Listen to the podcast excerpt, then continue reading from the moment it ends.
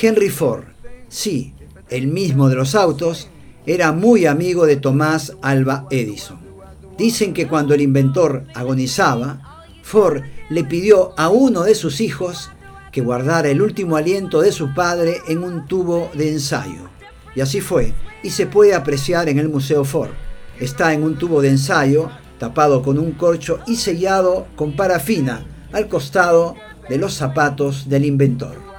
do I do I do I do I do I do. I